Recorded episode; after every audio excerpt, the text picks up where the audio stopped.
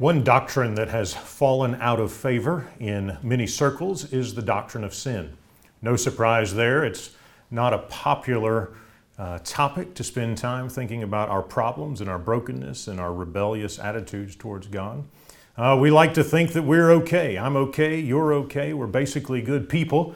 Um, and the idea that we might have serious problems is off putting. Uh, we don't like it to think about the possibility that we might be sinners. Uh, we don't like to talk about it, and we sure don't like it when our preachers talk about it. The problem with our hesitancy to deal with the, the doctrine of sin is that Jesus talks about it all the time. Take a look at the Gospels. He comes to forgive sins. He surprises his contemporaries by pronouncing the forgiveness of sins. He offends his contemporaries by eating with sinners and calling sinners to come and be a part of his community. Jesus came for sinners, and if we're unwilling to deal with the possibility or the reality that we're sinners, then it means we may miss out on some of the good things that Jesus has for us. So we need to spend some time thinking about the doctrine of sin so that we can better understand why it is that Jesus came for us. Now, there are two ways that the church has talked about the doctrine of sin uh, throughout different parts of church history. The first is the doctrine of original sin. And this doctrine basically says we all come into the world with a fundamental opposition towards God. We're self oriented, not God oriented. We are uh, inclined and bent towards sin. We tend to prop up ourselves, to focus on ourselves and not others and not what God has. Uh, we're not righteous and we're not neutral, right? We, we're not sinners because we come into the world neutral and later commit sin. We come into the world fundamentally broken and estranged from God. John Wesley captured this very well and colorfully in his sermon on original sin when he said, no man loves God by nature any more than he does a stone or the earth he treads upon. What we love, we delight in, but no man has naturally any delight in God. In our natural state, we cannot conceive how anyone should delight in him.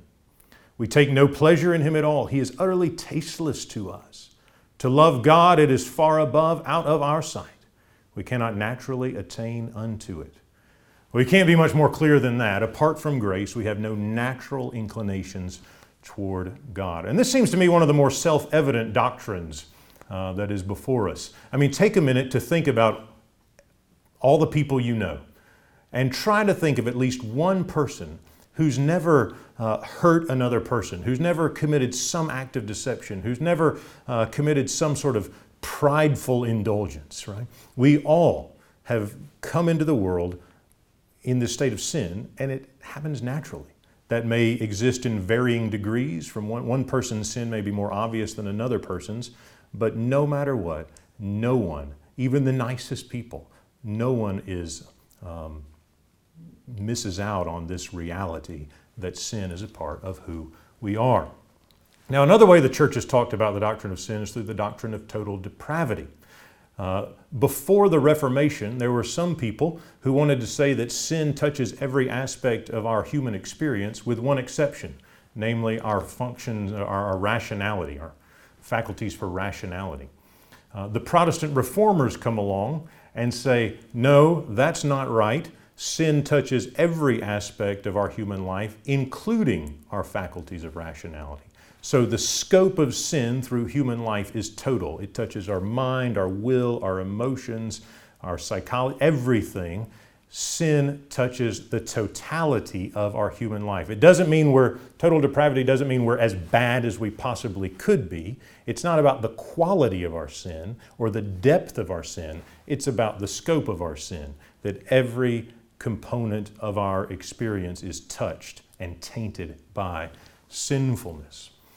So, if we're going to talk about the doctrine of sin, there are, to sum up, we can say that original sin says that we all come into the world broken, we all come into the world estranged from God, and total depravity says that reality of our estrangement, that brokenness, touches every aspect of our life.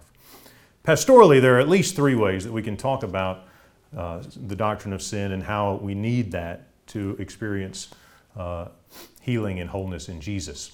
First is that the doctrine of sin gives us language to be honest about our condition, about what we're really like.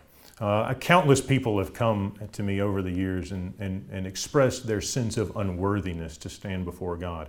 And I think sometimes they come along and express that sense with the expectation that I might prop up the narrative that no, no, no, you're not as bad as you think you are. You're really, you know, you're a good person. You've done these good things. You come to church and you're on this committee and maybe you taught Sunday school.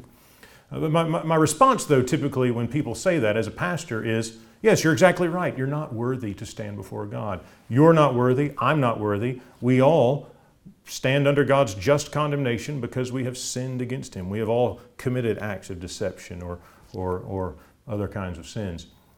And it's freeing to be able to be honest, to name what's actually happening in our lives. That's why the discipline of confession is so important we're able to confess our sins and be honest with God about where we really are, because in being honest with God about where we really are, we're more ready to be able uh, to experience His healing. Which brings us to our second point, our pastoral application.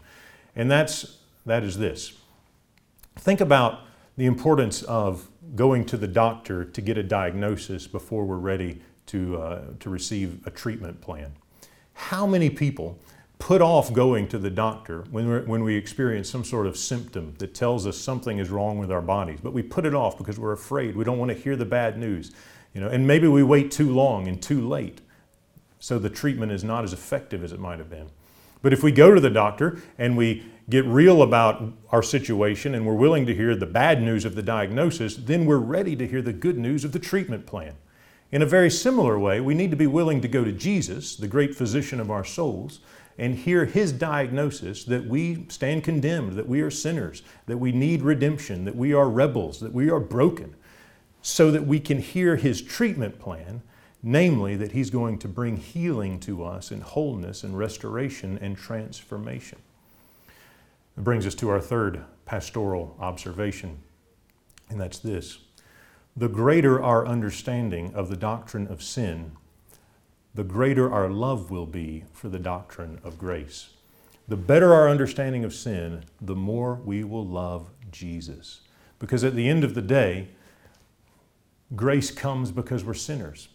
Grace comes because we can't save ourselves. Grace comes because we need someone to do something for us that we cannot do on our own.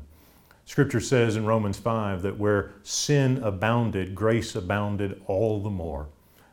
Grace is always bigger than sin.